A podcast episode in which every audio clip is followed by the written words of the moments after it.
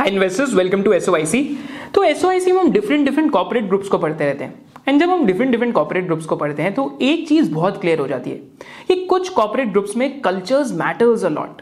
क्यों? कल्चर की क्या इंपॉर्टेंस है? अगर मैं आपको कल्चर की इंपॉर्टेंस बताता हूं तो एक तो आपने अनिल अंबानी ग्रुप दिखाएगा, तो एडैक ग्रुप ऑफ कंपनीज में आपने दिखाएगा कि across the group wealth destruction हुई, चाहे वो रिलायंस इंफ्रास्ट्रक्चर हो, चाहे वो आर कॉम हो, चाहे वो आर पावर हो, but across the group wealth destruction हुई बिकॉज कल्चर के अंदर प्रॉब्लम थी। Whereas then you come across groups like Murugappa Group, then you come across group like Tata Group, then you come across a group like Reliance Industries. But especially जब हम Murugappas या फिर Tatas की बात करते हैं, then you start appreciating the power of corporate culture. क्योंकि अगर Murugappa Group की बात करते हैं तो it is one of the least talked about group in the Indian stock markets. But इस ग्रुप ने अनपैरेलल्ड वेल्थ क्रिएट करी है, and this group is one of the most ethical groups that is there in the listed universe today. काफी लोगों ने जो Murugappa group है इसके बारे में आज तक नहीं सुना होगा, बट मुरुगप्पा ग्रुप 1900s में फाउंड हुआ था, एंड आज इनकी मोर देन 28 कंपनीज हैं जिसमें से 10 कंपनीज लिस्टेड हैं। अगर आपने ट्यूब इन्वेस्टमेंट का नाम सुना हो, अगर आपने कोरोमंडल का नाम सुना हो, अगर आपने कार्बोरेंडम यूनिवर्सल का नाम सुना हो, अगर आपने ईआईडी पैरी का नाम सुना हो, अगर आपने शांति गियर्स का नाम सुना है, so all these are examples of companies which belong to Murugappas. अगर आपने चोलामंडलम का नाम सुना हो जिसकी आज हम बात करने वाले हैं, so that is also an example of a Murugappa company. तो मुरुगप्पास में क्या ऐसा खास करें कल्चर में, that is what is worth studying. हम मुरुगप्पास के ऊपर we'll do a separate case study as well, but आज के इस बिजनेस एनालिसिस में what we'll be studying is an NBFC of this group that is by the name of Cholamandalam. But Murugappa group में there is one thing that is something that is very very interesting कि इस time पे इस group के अंदर आप इनकी कोई भी इस टाइम पे कंपनी उठाएंगे तो वो कंपनी इस टाइम पे कुछ इनोवेटिव कर रही है और फ्यूचर के लिए कर रही है। तो अगर आप ट्यूब इन्वेस्टमेंट्स की बात करेंगे तो ट्यूब इन्वेस्टमेंट्स इस टाइम पे क्या कर रही है, इस कंपनी को भी हम कवर करेंगे फ्यूचर में कि ट्यूब इन्वेस्टमेंट इस टाइम पे अपना जो कोर बिजनेस है मेटल एंड फॉर्जिंग प्रोडक्ट्स का, तो अपना जो कोर बिजनेस है वो TI-1 से TI-2 और TI-3 में पैसा डाल रही है। दैट इज वो जैसे उन्होंने CG पावर को एक्वायर करा, फिर उसको टर्न अराउंड कर दिया, तो ऑलमोस्ट वहां से 15-20 बैगर बना। फिर साथ इस टाइम पे जो इलेक्ट्रिक 3 व्हीकल्स है और इलेक्ट्रिक 2 व्हीलर्स है उसके अंदर पैसा डाल रही है। सो बेसिकली जो डिसरप्टिव टेक्नोलॉजीज है उसकी तरफ जा रही है, तो वो एक वेंचर कैपिटलिस्ट का मॉडल भी है, प्राइवेट इक्विटी का भी मॉडल है। तो डायना हर एक यूएस में बिजनेस मॉडल है, उसको ट्राई कर रहे हैं कॉपी करने का।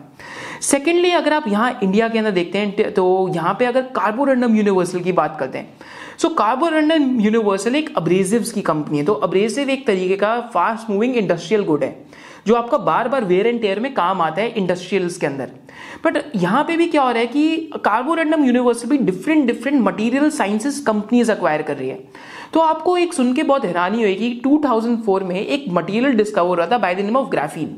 तो ग्राफीन एक ऐसा मटेरियल है that is 200 times stronger than steel and it is 1000 times lighter than paper, and इसकी जो कमर्शियल यूसेजेस हैं इस टाइम पे कार्बोरेंडम यूनिवर्सल इंडिया के अंदर कर रही है, and they have a separate division for this. Similarly इस टाइम पे ये डिफरेंट मटेरियल कंपनीज का एक्विजिशन भी कर रहे हैं अक्रॉस द वर्ल्ड। तो एक अब्रेसिव कंपनी से एक मटेरियल साइंसेस कंपनी बनते जा रही है। तो ये तो हमने बात करी कार्बोरेंडम यूनिवर्सल की। थर्डली अगर हम बात करते हैं चोलामंडलम की, तो चोलामंडलम में भी आपको पता लगेगा कि ये फिनटेक्स के साथ इस टाइम पे टाई अप्स कर रहे हैं, एंड साथ जो इनके से एक वहां पे इनके पास पूरा एक सेगमेंट छूट गया था पर्सनल लोन्स का, या फिर एक एसएमईज का एक सेगमेंट छूट गया था, या फिर एक वर्किंग कैपिटल लोन्स का सेगमेंट छूट गया था एसएमईज के लिए, उस सेगमेंट को भी इस टाइम पे कैटर करना चाहते हैं। सो अगेन आप अक्रॉस द ग्रुप अगर एक पूरा स्ट्रैटेजी देखेंगे तो न्यूअर एंड न्यूअर जो डिस्ट्रप्टिव टेक्नोलॉजीज हैं ये उसके अंदर आ रहे हैं, एंड जो फास्टर ग्रोइंग सेगमेंट्स हैं ये उसके अंदर आ रहे हैं, and this is the power of having the culture right, and this is the power of having very focused group. With this we'll start the analysis of Cholamandalam, and इस पूरे analysis के अंदर हम सीखेंगे कि एक एनबीएफसी को कैसे एनालाइज करते हैं, हम उसकी लाइबिलिटी साइड से लेके एसेट साइड में कौन कौन से प्रोडक्ट होते हैं वो सीखेंगे। फिर हम आके बहुत जो इंपॉर्टेंट पार्ट है एक आरओए ट्री क्या होता है उसका कंपैरिजन कैसे करते हैं वो सीखेंगे, और फिर आरओए ट्री को आप कैसे प्रोडक्ट से उसके एनबीएफसी के मैच कर सकते हैं वो भी सीखेंगे। फिर हम इस कंपनी का वैल्यूएशन भी करेंगे, एंड टुवर्ड्स द एंड हम इस कंपनी के थीसिस एंड एंटीथीसिस की तरफ भी चलेंगे। तो पहले हम स्टार्ट करते हैं कि एनबीएफसी होती क्या है। तो एनबीएफसी माने कि एक नॉन बैंकिंग फाइनेंशियल कंपनी, तो ये बैंक नहीं होती। पर अगर आप एनबीएफसी का एग्जाम्पल लेते हैं, बैंक का एग्जाम्पल लेते हैं, वॉरेन बफेट बार बार बोलते हैं कि एक एनबीएफसी या बैंक एक सिंपल बिजनेस है कि आपका सिंपल काम क्या है कि आपके पास लाइबिलिटीज हैं जो आपके सोर्सेज ऑफ फंड है। तो माने सोर्सेज ऑफ फंड क्या होते हैं आपके, जो आपको पैसा देते हैं, या तो एनबीएफसी के केस में अगर आप बैंक से पैसा रेज कर रहे हैं, या अगर आप जो म्यूचुअल फंड्स हैं उनसे पैसा रेज कर रहे हैं, अगर आप कमर्शियल पेपर से पैसा रेज कर रहे हैं, एंड जहां पे आप पैसा देते हैं, पैसा का आप कहां देते हैं, एसेट साइड पे। तो एसेट साइड पे क्या क्या होता है, एसेट साइड पे आपके डिफरेंट तरीके के प्रोडक्ट्स होते हैं। प्रोडक्ट्स में क्या है, अगर चोलामंडलम के केस में लेते हैं तो चोलामंडलम के केस में कमर्शियल व्हीकल होएगा, होम इक्विटी प्रोडक्ट्स होंगे माने housing loans, loan against property होएगा, एंड साथ साथ चोलामंडलम के केस में आजकल जो एसएमई लोन्स कर रहे हैं वो भी होंगे, तो हम उसकी भी बात करेंगे। बट एक बिजनेस ये सिंपल ही है।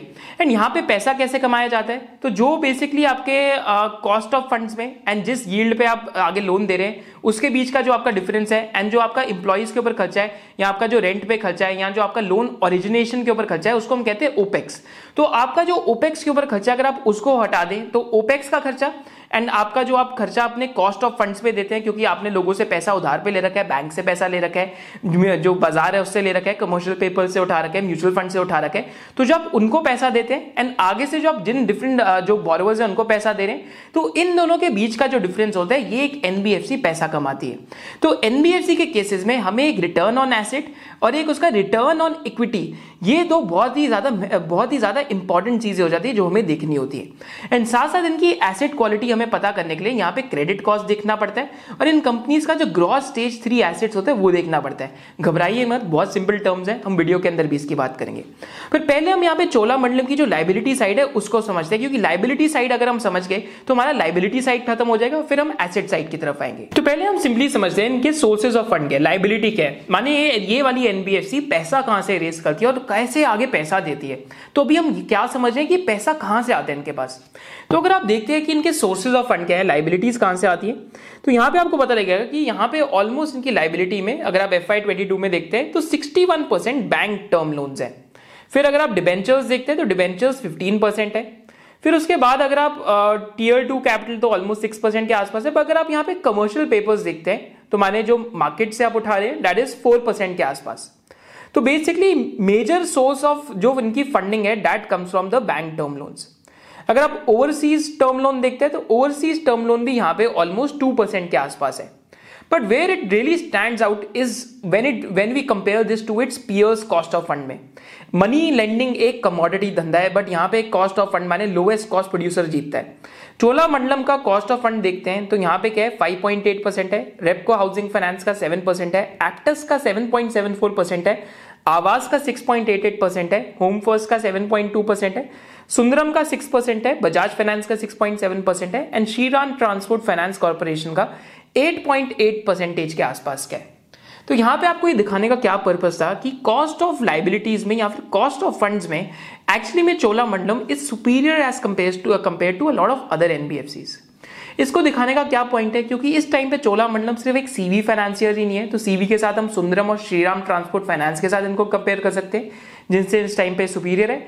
It is also getting into basically housing loan इस टाइम पे कर रहे हैं, तो अगर आप रेपको के साथ कंपेयर करेंगे, रेपको भी तमिलनाडु के अंदर लैप करता है इस टाइम पे। Repco is also basically one state lender basically, तो रेपको भी लैप बहुत ज्यादा करता है एंड साथ साथ हाउसिंग लोन्स करता है, तो वहां पर भी 7% के आसपास कॉस्ट ऑफ फंड है। अगर इनका कॉस्ट ऑफ फंड ही 5.8% है तो ये अफोर्डेबल हाउसिंग भी कर रहे हैं। तो जैसे अगर आप एप्टस को देखते हैं तो एप्टस का जो कॉस्ट ऑफ फंड है दैट इज मोर देन 8%। तो एप्टस का जो एवरेज टिकट साइज है वो 7 to 8 लाख रुपीस के बीच में है, आई थिंक 7 to 9 लाख के बीच में, whereas इनका भी 14 to 13 लाख के आसपास एवरेज टिकट साइज है, माने सिमिलर प्रोडक्ट के अंदर भी है। So just gives you an idea कि अगर आपकी लाइबिलिटी साइड सुपीरियर है तो you can go after a lot of segments. तो ये तो पहली चीज है जो आपको समझना पड़ेगा कि लाइबिलिटी का क्या खर्चा दे रहा हूं, जिसकी वजह से मैं डिफरेंट प्रोडक्ट सेगमेंट में जा सकता हूं। तो यहां पे आप समझते हैं कि इनकी कहां इन्होंने ब्रांचेस लगाई है, और क्या ये सिर्फ ज्योग्राफिकली कंस्ट्रेंट लेंडर है या एक पैन इंडियन लेंडर है। तो आपको यहाँ पे एक सरप्राइजिंगली चीज पता लगेगी कि it is a very well diversified NBFC. तो यहाँ पे अगर आप ब्रांचेस का डिस्ट्रीब्यूशन देखते हैं तो साउथ इंडिया में FY18 में 26 ब्रांचेस थी, जो FY22 में 28% है, नॉर्थ इंडिया में 22% थी, जो 22 to 24% के बीच में चल रही है, वेस्ट इंडिया में 23 to 24% के बीच में, और ईस्ट इंडिया में 25 to 26% के बीच में चल रही है। वेराज अगर आप यहाँ पे देखते हैं रूरल, सेमी अर्बन और अर्बन में, तो रूरल क्या है, अगर आप टियर 3, टियर 4, टियर 5 सिटीज में आते हैं तो इनका majority of the branches are there in the rural areas. 80% of the branches are in rural areas. Semi urban 13% है, अर्बन में 7% ही है। अब आप ऐसा सोचेंगे कि ऐसा क्यों हो रहा है, रूरल एरियाज में 80% ऑफ द ब्रांचेस क्यों है? Simply to escape competition from the bank. अगर आज मेरा AUM 72 to 76,000 करोड़ का है, तो अगर मेरे को हाई यील्ड्स भी कमाने हैं, अगर मेरे को हाई रिटर्न ऑन एसेट भी कमाने हैं, अगर मैं पैसा भी लगा रहा हूँ बैलेंस शीट से और मेरे को उस पर अच्छा प्रॉफिट भी कमाना है, तो मेरे को उन एरियाज में जाना पड़ेगा जहाँ पे बैंक के लिए लेंडिंग करना मुश्किल होगा। एंड वहाँ पे जाके मेरे को एक ऐसा बिजनेस मॉडल बिल्ड करना पड़ेगा जहाँ पे टिकट साइज भी कम होएगा एंड जहाँ पे बैंक्स के लिए आगे ब्रांचेस लगाना भी थोड़ा ज़्यादा भले अनइकोनॉमिकल होएगा, इतना सेंस भी नहीं बनेगा। तो NBFCs का एग्जिस्ट करने का पर्पज़ यही है कि ओरिजिनेशनल मसल होती है एक NBFC की, कि आप जो लोन की सोर्सिंग कर रहे हैं रूरल एरियाज में जाके, वो एक बैंक की नहीं होती। बैंक की जो ओरिजिनेशन मसल है वो अर्बन एरियाज में बहुत होती है। इस वजह से NBFCs exist. May be 3-4 years down the line NBFCs के लिए बहुत बड़ी प्रॉब्लम हो सकती है, इस वजह से उनको को लेंडिंग में आना पड़ेगा। But this is the right for NBFCs to win, and this is the reason why we see that NBFCs in India have grown to 2 lakh crore market cap, 5 lakh crore market cap. AUM उनका अगर आप देखेंगे तो किसी का 70,000 करोड़ हो गया, किसी का 50,000 करोड़ हो गया, किसी का 2-2.5 लाख करोड़ हो गया, क्योंकि वो ऐसे ऐसे एरियाज में गए या ऐसे ऐसे प्रोडक्ट्स में गए जहां पे बैंक्स नहीं थे। एंड जहां पे बैंक्स नहीं होते वहीं पे आपको एक ग्रीन स्पेस मिलती है। तो इस वजह से आप देखेंगे ज्यादातर NBFCs का रूरल एरियाज में बहुत प्रेजेंस होगा, क्योंकि इस वीडियो का पर्पज क्या है कि मैं आपको NBFC का एक दिमाग में मेंटल मॉडल डालूं कि why do NBFCs exist and इतने सालों से क्यों एग्जिस्ट कर रही है।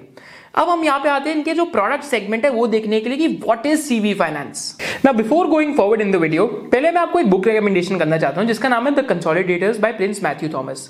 तो ये बुक आपको सिखाएगी कि इंडियन कॉन्टेक्स्ट में डिफरेंट ऑन्टरप्रनर्स की स्टोरी है। आपको जो मिस्टर अजय बिजली उनकी स्टोरी मिलेगी, मिस्टर जो अभिषेक खैतान है जो रेडिको खैतान के प्रमोटर है उनकी स्टोरी है, जो वी गार्ड के प्रमोटर्स हैं उनकी स्टोरी है। तो आपको उसमें पता लगेगा कि कैसे वी गार्ड के प्रमोटर्स ने अपनी किडनी डोनेट कर दी थी एक ट्रकर को बचाने के लिए, that too unknown as well. तो आपको जो ह्यूमन एलिमेंट ऑफ प्रमोटर्स है इंडियन बिजनेसमैन का, आपको इस बुक से सीखने को मिलेगा। SIS लिमिटेड है उसकी भी इसमें स्टोरी है, and close to 6 to 7 Indian promoters की स्टोरी है। And this is one of the must read books, क्योंकि इंडियन लिटरेचर एक्चुअली इन्वेस्टिंग पे बहुत कम अवेलेबल है। And this is one of those books which I will actually highly recommend. इसके अलावा there are 4 की things about the SOIC membership.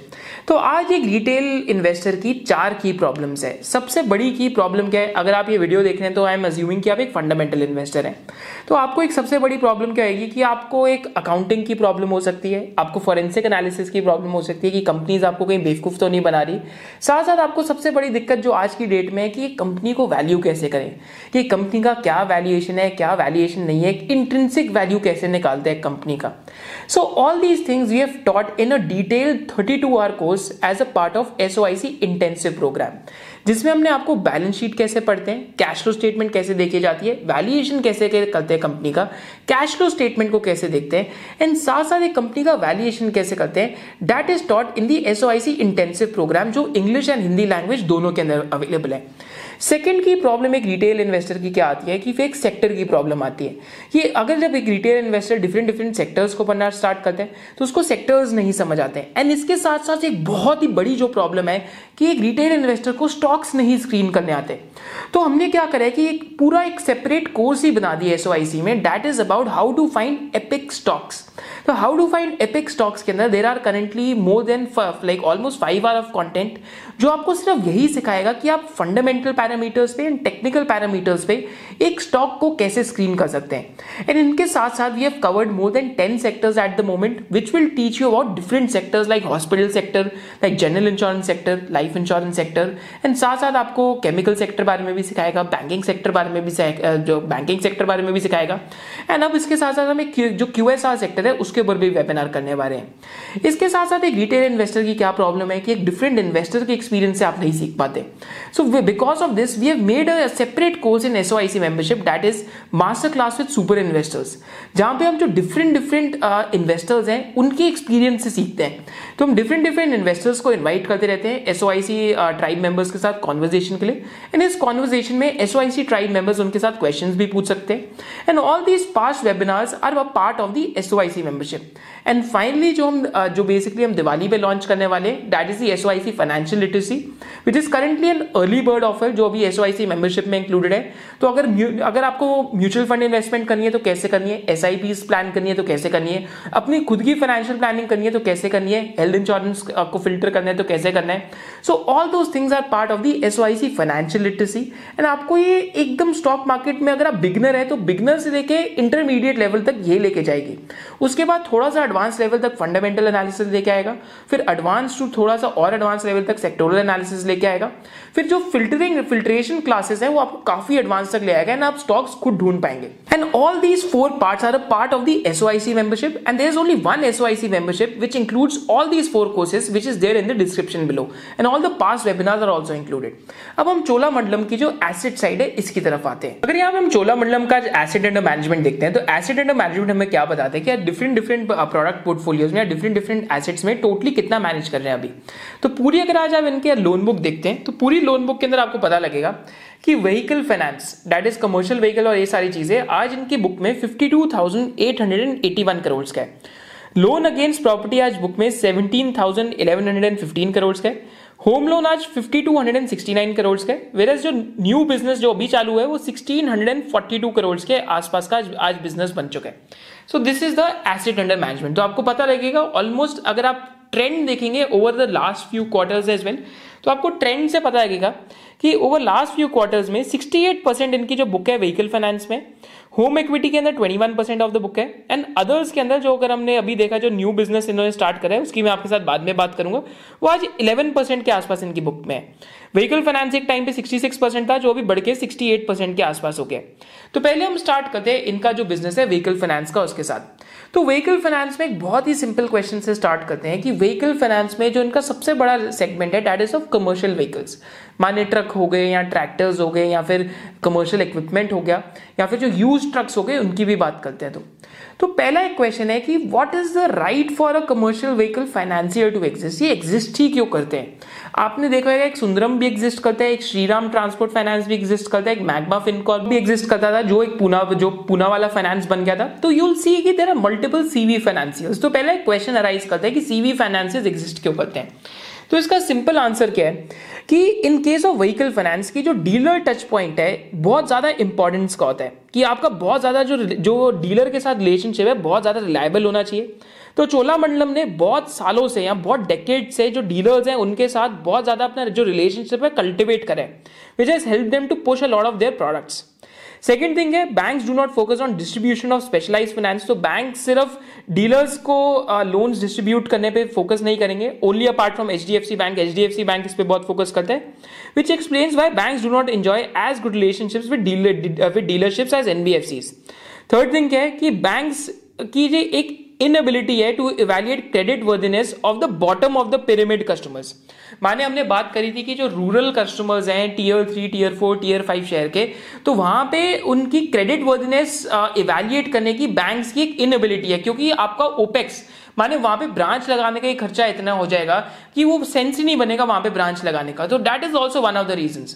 And finally अगर हम चोलामंडलम की बात करते हैं स्पेसिफिकली, तो चोलामंडलम जो ओईएम्स है उनसे स्टार्ट करते हैं अपना जो रिलेशनशिप डेवलप करना, फिर ओईएम्स जो रीजनल लेवल के हैं, तो ओईएम्स में आपके जो भी मतलब अगर आप देखते हैं तो जितने भी manufacturers like Tata, Eicher, Mahindra and Mahindra, Ashok Leyland, इनके साथ बहुत अच्छा रिलेशनशिप ये एंजॉय करते हैं।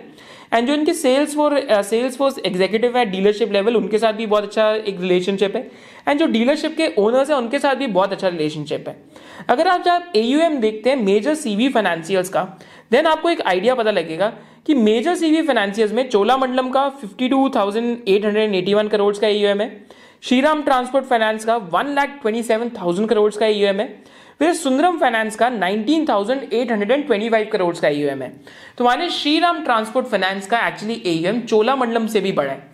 बट यहाँ पे एक आपको और इंटरेस्टिंग चीज पता लगेगी कि आप इस सेगमेंट को और तीन भागों में काट सकते हैं या और तीन सब सेगमेंट्स में काट सकते हैं। तो यहाँ पे भी सीवी फाइनेंस में और तीन सब सेगमेंट्स क्या है कि सुंदरम फाइनेंस किसको केटर करता है, that is the large truck operator.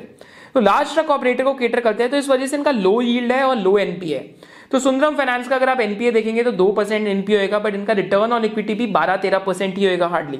Whereas अगर आप चोलामंडलम का देखते हैं तो ये स्मॉल ट्रक ऑपरेटर को केटर करता है जहां पे मीडियम यील्ड और मीडियम एनपीए।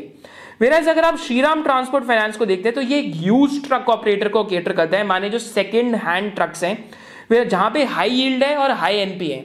यानी श्रीराम ट्रांसपोर्ट फाइनेंस में अगर आप जीएनपीए नंबर्स देखेंगे तो आपको 7% के भी दिखेंगे। फिर आप चोलामंडलम के देखेंगे अगर सीवी बिजनेस के आपको 3-4% के बीच में देखेंगे। सुंदरम फाइनेंस क्योंकि लार्ज फ्लीट ऑपरेटर्स को केटर करता है तो वहां पे रिटर्न ऑन इक्विटी नहीं बनता, वहां में ज्यादा रिटर्न्स नहीं बनते, बट वहां पे रिस्क भी बहुत लो है। तो इस वजह से वहां पे एक स्टेबल बिजनेस है, बट वहां पे बहुत ज्यादा रिटर्न्स नहीं बनते, तो इस वजह से वहां का आरओई आपको 12-13% ही दिखेगा। तो आप व्हीकल फाइनेंस में इनके रिटर्न रेशियोज देखते हैं तो नेट इंटरेस्ट मार्जिन जो है नेट इनकम मार्जिन, इनका अगर आप निम्स देखते हैं तो एक ग्रॉस मार्जिन होता है बेसिकली एक एनबीएफसी या बैंक के लिए, तो आपने कितने पे पैसा लिया और कितने पे दिया उसके बीच का फर्क। तो इनका 8.2-8.8% के बीच के आसपास चल रहा है, जो 7.2% FY20 में लोएस्ट हिट कर गया था। क्रेडिट कॉस्ट देखते हैं तो क्रेडिट कॉस्ट माने कि आपका कितना लोन खराब हुआ, that is loan losses and provisions as a percentage of AUM, इसको हम क्रेडिट कॉस्ट कहते हैं। तो FY22 में आप देखेंगे तो 1.4% के आसपास इनका क्रेडिट कॉस्ट था इस बिजनेस डिविजन में। प्रॉफिट बिफोर टैक्स का अगर आप आरओई देखते हैं तो ये लोग रोटा कैलकुलेट करते हैं। रोटा को हम क्या कहते हैं, return on like total assets, पर ये लोग क्या करते हैं पीबीटी अपॉन टोटल एसेट्स। असली वैसे मेथड क्या है, पीएटी अपॉन टोटल एसेट्स करना चाहिए। तो यहाँ पे आप ये थोड़ी सी जो फाइनेंशियल जगलरी है इसको आप पकड़ के पीएटी अपॉन टोटल एसेट्स, आपको असली मेथड वही है। बट ये आपको अगर आप ये इनका रोटा देखते हैं that is return on total assets, जो एक बहुत इंपॉर्टेंट रेशियो है मेजर करना, तो इनका 4.1% के आसपास आपको रोटा दिखेगा। एक्सपेंस रेशियो देखेंगे that is opex to AUM देखेंगे तो आपको 3.3% के आसपास एक्सपेंस रेशियो या चोलामंडलम के बिजनेस के अंदर दिखेगा। So this is with the return ratios of the CV business. But अब सीवी बिजनेस में अगर आप यहाँ पे व्हीकल फाइनेंसिंग बिजनेस में अगर आप डिफरेंट टाइप्स ऑफ इनका पोर्टफोलियो देखेंगे तो यहाँ पे हाई यील्ड दिखेगा, आपको लो यील्ड दिखेगा एंड आपको एक मीडियम यील्ड दिखेगा। तो पूरे बिजनेस में आपको क्या पता लगेगा कि there are different types of products that they are doing. कौन कौन से डिफरेंट टाइप्स ऑफ प्रोडक्ट्स हैं, तो एक टाइप का ये प्रोडक्ट करते हैं कमर्शियल व्हीकल लोन्स जो डोमिनेंट है। तो कमर्शियल व्हीकल में जो हमने जैसे डिस्कस करा ट्रक के लोन्स, फिर टू व्हीलर के लोन्स भी करते हैं, फिर थ्री व्हीलर के लोन्स भी करते हैं, फिर कार एंड एमयूवी के लोन्स भी करते हैं, फिर ट्रैक्टर लोन्स भी करते हैं, फिर कमर्शियल इक्विपमेंट लोन भी करते हैं। And high and low and high and medium yield के अगर आप देखेंगे तो आपको यहाँ दिखेगा कि हाई यील्ड में जो यूज्ड व्हीकल्स हैं, माने जो सेकेंड हैंड व्हीकल है वो हाई यील्ड लोन्स है। तो हाई यील्ड लोन्स का यहाँ पे एक परसेंटेज बढ़ते जा रहा है over the years. Q4 FY22 में आप देख सकते हैं कि हाई यील्ड लोन्स का एक परसेंटेज धीरे धीरे करके बढ़ रहा है। वेराज मीडियम यील्ड का आप देखते हैं तो मीडियम यील्ड में एमयूवीज आएंगे, लाइट कमर्शियल व्हीकल्स आएंगी, कार आएगी, आपकी सब मीडियम यील्ड में है। लो यील्ड में देखेंगे तो कमर्शियल इक्विपमेंट आएगा और हेवी जो कमर्शियल व्हीकल्स है वो यहाँ पे आएंगी। एंड यहाँ पे 28% आज जो इनका है that is in used vehicles, whereas commercial equipment will be close to 6%, 7% is in heavy commercial vehicles, and साथ almost 21% अभी इनका जो light commercial vehicles है इसके अंदर यहाँ पे business है। अगर आप AUM देखते हैं तो 31,473 करोड़ से इस business में 52,881 करोड़ आया है और profit before tax 988 करोड़ से 2,054 करोड़ के आसपास आया है लास्ट 5 years के अंदर। सो ऑलमोस्ट 20% का CAGR, ऑलमोस्ट लास्ट 4 years के अंदर 20% का CAGR इनका अपना जो व्हीकल फाइनेंसिंग का बिजनेस है इसके अंदर हुआ है। एंड इसके साथ साथ अगर आप इनका श्रीराम ट्रांसपोर्ट फाइनेंस और उसके साथ साथ अगर आप सुंदरम के साथ कंपैरिजन करते हैं तो यहाँ पे इनका ग्रॉस स्टेज 3 एसेट्स है, माने वो पैसा जो 90 days पास ड्यू है, 90 DPD माने 90 days से आपको वो पैसा नहीं आया तो GNPA में आप ग्रॉस स्टेज 3 एसेट्स बन चुका है। तो वहां पे अगर आप फर्क देखते हैं तो ये आपको एसेट क्वालिटी बताएगा। तो क्रेडिट कॉस्ट और ग्रॉस स्टेज 3 एसेट्स, ये दो मैट्रिक्स हैं जो आपको एक एनबीएफसीज की एसेट क्वालिटी बताते हैं। तो ग्रॉस स्टेज 3 एसेट्स का कंपैरिजन करेंगे तो श्रीराम ट्रांसपोर्ट फाइनेंस का ये चलता है 7.1% के आसपास, चोलामंडलम का 3.9% के आसपास है, वेरस सुंदरम का इस टाइम पे 2.19 के आसपास है, बट सुंदरम की आरओई भी इस वजह से कम है। तो ये तो इनका व्हीकल फाइनेंसिंग का बिजनेस है। अब हम सेकंड लाइन ऑफ बिजनेस की तरफ आते हैं जो होम इक्विटी का बिजनेस है। तो होम इक्विटी का बिजनेस स्टार्ट क्यों करा? तो होम इक्विटी का बिजनेस 2007 में स्टार्ट हुआ था। एंड ये बिजनेस को स्टार्ट क्यों करा चोलामंडलम ने? क्योंकि कमर्शियल व्हीकल का जो बिजनेस है वो एक शॉर्ट टेन्योर लोन है, माने 2 to 5 years में ये पे ऑफ हो जाता है, क्योंकि आप व्हीकल फाइनेंसिंग इतने टेन्योर के लिए करते हैं।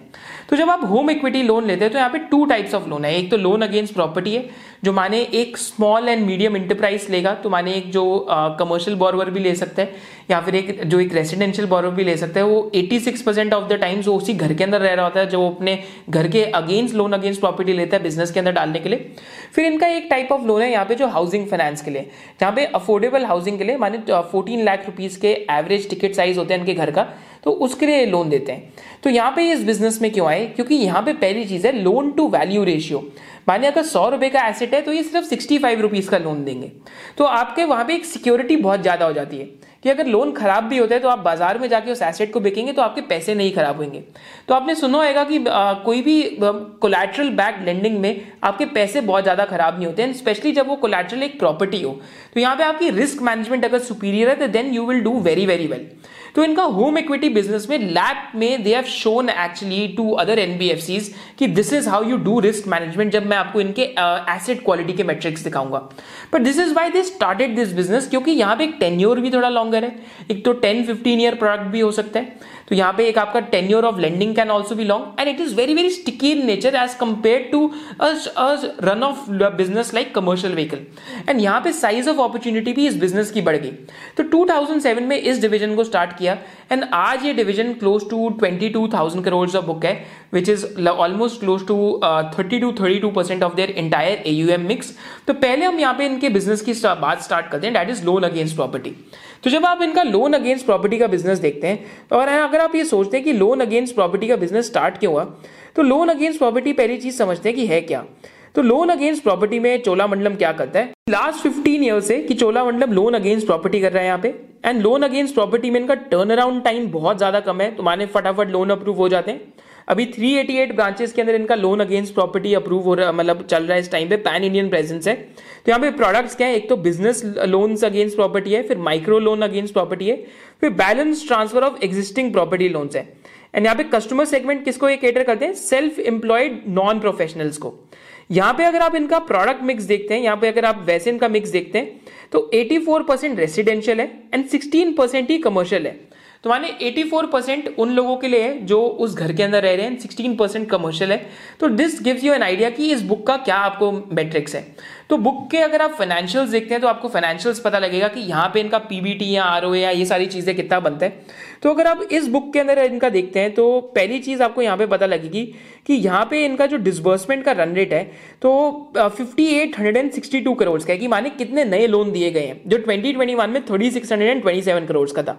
तो ईयर ऑन ईयर 62% की ग्रोथ है, जो बहुत सालों बाद इन्होंने यहाँ पे ग्रोथ पे पेडल प्रेस करें। FY18 में 10,000 करोड़ का AUM था, जो आज 17,000 करोड़ का AUM इस बिजनेस के अंदर इनका हो गया। अगर आप इस बिजनेस के इनके रिटर्न मैट्रिक्स देखते हैं तो loan losses and provisions hardly 0.7%, 1.1%, 0.8%।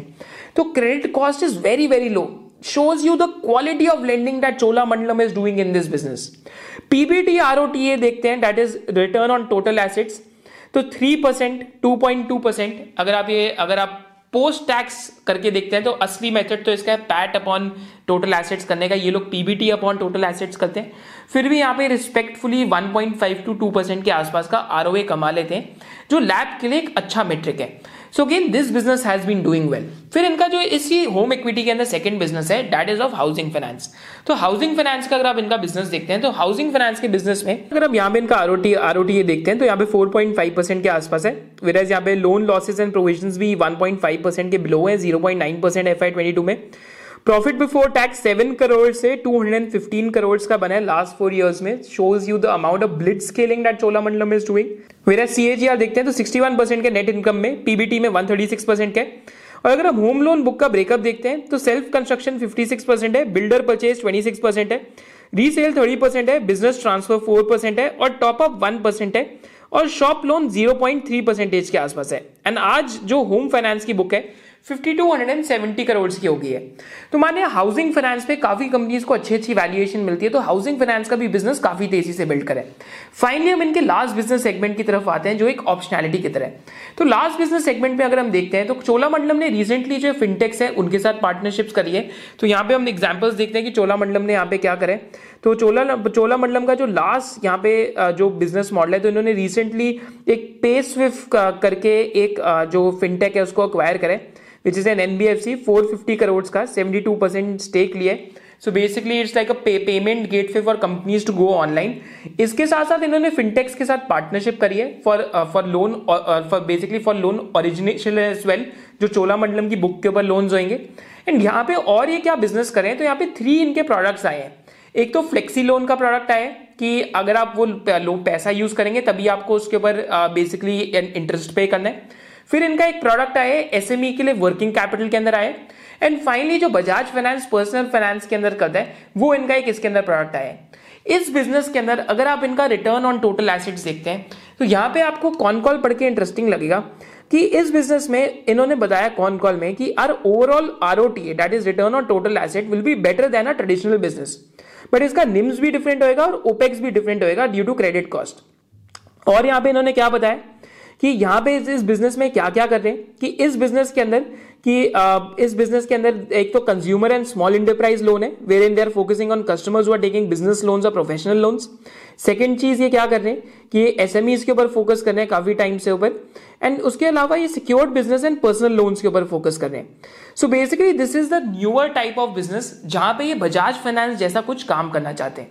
अब हम इस कंपनी की वैल्यूएशन की तरफ चलते हैं और फिर हम थीसिस और एंटी थीसिस की बात करते हैं। तो यहाँ पे अगर हम वैल्यूएशन देखते हैं तो बेयर केस के अंदर यहाँ क्या हो सकता है कि book value per share growth 18% हो, बट क्योंकि इनका कमर्शियल व्हीकल वाला पोर्टफोलियो अगर व्हीकल फाइनेंस के अंदर अगर वहां पे खराब हो सकता है, तो वहां पे अगर हेडविंड्स आ गई तो वहां पे क्या प्रॉब्लम हो सकती है कि डी रेटिंग हो सकती है इनके प्राइस टू बुक की। तो प्राइस टू बुक अगर डी रेट हो गए 3.5x आ गया तो what will happen basically 2-3 years down the line कि इनका जो एवरेज जो मल्टीपल्स रहे हैं प्राइस टू बुक के 3 to 3.5x तक, अगर वहां पे इनकी डी रेटिंग होगी तो यहाँ पे CAGR 4% बन सकता है पहले केस में, बेयर केस में। बेस केस में अगर प्राइस टू बुक अगर आज 5x रहता है और उसी पे 20% कंपाउंडिंग होती रहती है, जिसपे ये AUM कह रहे हैं कि 20% से हमारा प्राइस टू बुक कंपाउंड होगा, तो book value per share 143 rupees का 247 जा सकता है। और अगर उस पर 5x प्राइस टू बुक मिलती है जो आज मिल रही है, तो एक्सपेक्टेड शेयर प्राइस जो आप देख सकते हैं कितना हो सकता है और क्या CAGR इसमें बन सकता है। तो ये आप खुद सीख सकते हैं, आपके लिए मैं टेम्पलेट डालूंगा, आप खुद करके पढ़ के आप खुद भी बना सकते हैं bull bear and base scenarios. Bull case तभी हो सकता है, बजाज फाइनेंस को 10x प्राइस टू बुक मिलता है क्योंकि वो पर्सनल फाइनेंस करता है। तो बुल केस में क्या नैरेटिव होगा कि इनके जो न्यू वर्टिकल्स हैं, जो ये पर्सनल फाइनेंस और ये जो बेसिकली ये एसएमई लोन्स और ये जो नए फिनटेक्स के साथ पार्टनरशिप कर रहे हैं, that scales up to 40-50% of the business, जिसकी वजह से overall return on total assets increases 3-4 years down the line. And इनका जो expected book value per share फिर भी हम 20% के आसपास ग्रो करें, पर बुक इनका price to book value 6x के आसपास चले जाए। एंड आप देख सकते हैं कि यहाँ पे CAGR 27% के आसपास आ सकता है अगर bull case scenario play out करता है तो। So these are 3 scenarios that can play out, but this is a scenario based valuation जो आपको खुद इंडिपेंडेंटली दिमाग लगा के करना चाहिए कि क्या ऐसा होएगा भी या नहीं होएगा, क्योंकि at the end of the day company is an evolving movie. तो आपको बार बार रिकैलिब्रेट करना पड़ेगा प्रोसेस को, क्योंकि आज it is one of the most expensive NBFCs after Bajaj finance. तो यहाँ पे रिस्क फैक्टर जरूर है कि बुल केस में ही एक डिस्प्रोपोर्शनेट पैसा बनता है, वरना आपका returns basically medium to low scenario में रहता है। तो पैसा कहाँ बनता है, सिर्फ बुल केस के अंदर, जहां पे सारी चीजें एकदम बुलिश सिनेरियो में पूरी होती है। So this is a risk that you have to consider. अब हम चलते हैं थीसिस एंड एंटी थीसिस की टुवर्ड्स। पहले हम चोलामंडलम में थीसिस पॉइंटर्स की बात करते हैं। तो फर्स्ट की थीसिस पॉइंटर चोलामंडलम क्या है कि आज जो हमने इनका एसेट अंडर मैनेजमेंट देखा था जो कमर्शियल व्हीकल के अंदर ऑलमोस्ट 65-66% था, तो अगर कमर्शियल व्हीकल के अंदर आज इकोनॉमी के अंदर एक सिक्लिकल रिकवरी होती है तो कमर्शियल व्हीकल का जो portfolio that can grow at a very fast pace. तो अगर कमर्शियल व्हीकल के पोर्टफोलियो के अंदर वापस ग्रोथ आती है तो आज शायद से वो उसको बेक इन करना बहुत मुश्किल है। तो वो एक थीसिस पॉइंटर हो सकता है। सेकंड की थीसिस पॉइंटर चोलामंडलम के बिजनेस के अंदर क्या हो सकता है कि जब हमने अफोर्डेबल हाउसिंग फाइनेंस की बात करी थी, तो अफोर्डेबल हाउसिंग फाइनेंस में अगर आप आवास फाइनेंस की बात करें, अगर आप होम फर्स्ट की बात करें, अगर आप और भी बिजनेसेस की बात करें, तो जब हमने वैल्यूएशन कर रहे थे हमने देखा था कि इन बिजनेसेस की जो वैल्यूएशन है इनको 4 या 5x प्राइस टू बुक मिलता है। तो यहाँ पे चोलामंडलम का भी जो अफोर्डेबल हाउसिंग फाइनेंस का बुक है that is growing at a very fast pace. तो यहाँ पे ये एक मल्टीलाइनर NBFC बनते जा रही है। तो it is no longer a one trick pony. तो यहाँ पे थर्ड की थीसिस पॉइंटर क्या हो सकता है, that is loan against property का जो बुक है वो बहुत सालों से ग्रो नहीं करा था, बट लैब की बुक की अगर आप डिस्बर्समेंट देखेंगे तो ऑलमोस्ट मोर देन 40 to 50% पे ग्रो करी है लास्ट 1 ईयर में, क्योंकि इकॉनमी के अंदर ग्रोथ वापस आ गई है। तो जब भी इकॉनमी के अंदर ग्रोथ वापस आती है तो लोन अगेंस्ट प्रॉपर्टी माने जो छोटे छोटे बिजनेसमैन है तो उनके लिए लैब का जो डिमांड है वो बहुत तेजी से बढ़ जाता है। एंड लैब का जो इनका बुक भी रहे उसके अंदर इनको इतने ज्यादा GNPA और NNPA के इशू नहीं रहे, तो it has been a very very good book for Cholamandalam. So that is also one of the key thesis pointers. And final key thesis pointers क्या है जो चोलामंडलम के सारे लॉन्ग टर्म इन्वेस्टर्स इस टाइम पे देख रहे हैं, दैट इज द ऑप्शनैलिटीज जो ये पर्सनल फाइनेंस के अंदर शो कर रहे हैं, जो SME बुक के अंदर शो कर रहे हैं, जो वर्किंग कैपिटल लोन्स में शो कर रहे हैं, एंड जो इन्होंने फिनटेक्स के साथ पार्टनरशिप करी है। ऑलरेडी जो इनका डिसबर्समेंट टर्न रेट है that is basically cross 1000 crore. तो वहां पे जो इनका थीसिस पॉइंटर आपको यही चीज ट्रैक करनी है कि as a percentage of AUM इनका ये जो नया सेगमेंट है ये कितना बड़ा हो जाता है। अगर ये नया segment as a percentage of AUM 40-50% पहुंच जाए, क्योंकि यहाँ पे बहुत ज्यादा रैपिड ग्रोथ आ सकती है, तो ही यहाँ पे बजाज फाइनेंस टाइप आउटकम आ सकते हैं। क्योंकि प्रॉब्लम क्या है कि जो एंटी थीसिस पॉइंटर का पहला पार्ट है कि चोला फाइनेंस चोलामंडलम की जो अगर प्राइस टू बुक आप देखते हैं, जब हम वैल्यूएशन डिस्कस कर रहे थे तो more then 4.5x to 5x का यहाँ पे price to book value Cholamandalam का, which is basically Bajaj finance के बाद it is one of the highest valued multi liner NBFCs। अभी मैं अफोर्डेबल हाउसिंग की बात नहीं कर रहा, मल्टी लाइनर NBFCs की बात कर रहा हूं। तो one of the highest valued NBFCs में तो यहां से पैसा बनने के लिए आपकी जो हमने ऑप्शनैलिटीज की बात कर रही थी तो सारी की सारी optionalities should actually come true. तो थीसिस पॉइंटर में जो भी चोलामंडलम में इस टाइम पे इन्वेस्टर या जो भी मतलब इन बिजनेसेस को पढ़ रहे हैं तो आपको ये चीज जरूर पढ़नी पड़ेगी इस बिजनेस के अंदर कि एक्चुअली में यहाँ पे क्या होता है। ये जो बेसिकली जो न्यू का पूरा जो ये न्यू वर्टिकल खड़ा कर रहे हैं तो आज आई थिंक जो अदर वर्टिकल आता है यहाँ पे ऑलमोस्ट 8 to 10% ऑफ इनके मिक्स के आसपास पहुंच रहा है। क्या ये 40-50% ऑफ मिक्स पहुंच सकता है? नहीं पहुंच सकता, क्योंकि कमर्शियल व्हीकल की आप जितनी भी बात कर लो CV बिजनेस एक ऑलमोस्ट मैच्योर बिजनेस है। तो यहां पे ये एंटी थीसिस पॉइंटर भी है कि कमर्शियल व्हीकल का बिजनेस एक मैच्योर बिजनेस है, वहां पे ग्रोथ 10-15% लॉन्ग रन में ही आएगी, शायद से 10%, कभी 12%, कभी 20% होगी, फिर कभी 5% भी हो जाएगी और खराब समय में शायद से 2% भी आएगी। तो आपको ये चीज सोच के चलनी पड़ेगी। तो ये चीज पे आप जरूर बेट करें कि शायद से आज यहां पे ये हो जाए। और यहाँ पे क्या एंटी थीसिस पॉइंटर हो सकता है? एक नेक्स्ट एंटी थीसिस पॉइंटर यहाँ पे क्या है कि अगर CV की डाउन साइकिल होती है given it's a cyclical industry, तो यहाँ पे वो भी एक बहुत बड़ा एंटी थीसिस पॉइंटर हो सकता है कि अगर कमर्शियल व्हीकल की डाउन साइकिल होती है तो यहाँ पे चोलामंडलम की जो डिसबर्समेंट्स है वो भी फ्लैट हो जाती है। तो AUM कुछ समय के लिए फ्लैट रहता है, एंड क्योंकि ये छोटा लोन है माने ये 3 to 5 years का लोन है तो यहाँ पे काफी जल्दी से लोन की जो रीपेमेंट्स है वो भी होते रहती है। एंड GNPAs भी बढ़ सकते हैं अगर CV की साइकिल खराब होती है तो, और साथ साथ जो आपके बेसिकली जो आपके न्यूअर प्रोडक्शन ऑफ व्हीकल्स है वहां पे सबसे ज्यादा इंपैक्ट आता है। उसी को काउंटर करने के लिए चोलामंडलम ने जो यूज कमर्शियल व्हीकल्स है उसको एज अ वर्टिकल बिल्ड करना स्टार्ट करा था, जो हमने वीडियो की बिगिनिंग में बात करा था। तो ये एक और एंटी थीसिस पॉइंटर है। एक एंटी थीसिस पॉइंटर की अगर मैं आपके साथ और बात करूं, जब हम थीसिस और एंटी थीसिस की बात कर रहे हैं, तो एक एंटी थीसिस पॉइंटर यहाँ पे क्या आता है कि जो न्यू वेंचर्स जो अब ये कर रहे हैं अगर उनमें से जो न्यू वेंचर्स इनके फेल हो जाते हैं, तो जैसे इनका DBS के साथ जॉइंट वेंचर था 2007-8 में, तो DBS के साथ इनका पर्सनल लोन में जॉइंट वेंचर फेल हो गया था। So they had to quit that joint venture. तो क्विट करने का क्या रीजन था, ये कॉन कॉल में हमें रीजन भी देते हैं कि उस टाइम पे इतना डेटा ही नहीं अवेलेबल था जिस टाइम पे ये पर्सनल लोन्स के लिए लेंडिंग कर रहे थे, अनसिक्योर्ड पर्सनल फाइनेंस के लिए लेंडिंग कर रहे थे। एंड DBS और चोलामंडलम का कल्चर बहुत ज्यादा डिफरेंट था, क्योंकि कल्चरल डिफरेंसेस थे and DBS was running the show, so this is why it was leading to a lot of conflicts. तो उनका रीजन ये था। But it is also like one thing to consider कि जब भी आप लेंडर्स को देख रहे हैं कि पास्ट में ग्लो अप हो चुका है जो 2012 2013 के अंदर जाके इनका सॉल्व हुआ था, तो ये चीज आपको सोच के चलनी पड़ेगी कि पास्ट में इन्होंने पर्सनल फाइनेंस को अच्छे से स्केल अप नहीं करा था, इस बार क्या ये स्केल अप कर पाएंगे या नहीं कर पाएंगे। तो that is something that is yet to be seen. तो ये भी एक एंटी थीसिस पॉइंटर हो सकता है। And last anti thesis pointer क्या है, दैट इज द वैल्यूएशन कि आज की जो वैल्यूएशन है maybe it could be a compounder. तो यहां से क्या होना चाहिए कि मे बी जो इनके न्यू वर्टिकल्स हैं that should scale up. No doubt it's a fantastic group and इस ग्रुप की जितनी तारीफ करी जाए उतना कम है, बट वैल्यूएशन एक स्टॉक की जो है हमें उसके बारे में सोचना ही चाहिए। एंड आप भी मेरे को कमेंट सेक्शन में बताइए कि आपको क्या लगता है कि एक NBFC जिसका 5 to 6x price to book इस टाइम पे चल रहा है, अगर उसका अदर वेंचर नहीं स्केल हो पाता तो क्या उसकी वैल्यूएशन मल्टीपल सस्टेन करेगा या नहीं करेगा। अगर स्केल अप हो जाता है तो हो सकता है जैसे बजाज फाइनेंस को 8 to 10x price to book मिलता है तो शायद से वहां पे भी जा सकता है, but that is very difficult to predict. तो मार्जिन ऑफ सेफ्टी हमें क्या सिखाता है कि ग्रोथ को हमेशा आपको, जब आप अज्यूम कर रहे हैं तो ग्रोथ के लिए आपको हमेशा रीजनेबल असम्पशंस डालनी चाहिए. When you put most aggressive assumptions, so then all sort of problems arise. तो ये कॉग्निटिव डिसोनेंस है, माने कि आप एक प्रोज एंड कॉन्स को दिमाग में होल्ड करके चल रहे हैं एंड तभी एक बैलेंस्ड व्यू निकल के आता है. Best of the investors in this world are balanced investors. They are not too optimistic, they are neither too pessimistic, they are balanced. तो हर चीज का बैलेंस व्यू बनाइए एंड मेरे को कॉमेंट सेक्शन में बताइए कि आपको क्या लगता है कि thesis outweighs the anti thesis और anti thesis outweighs the thesis. Thank you so much for joining us. Hope to see in the next session of SOIC. जय हिंद.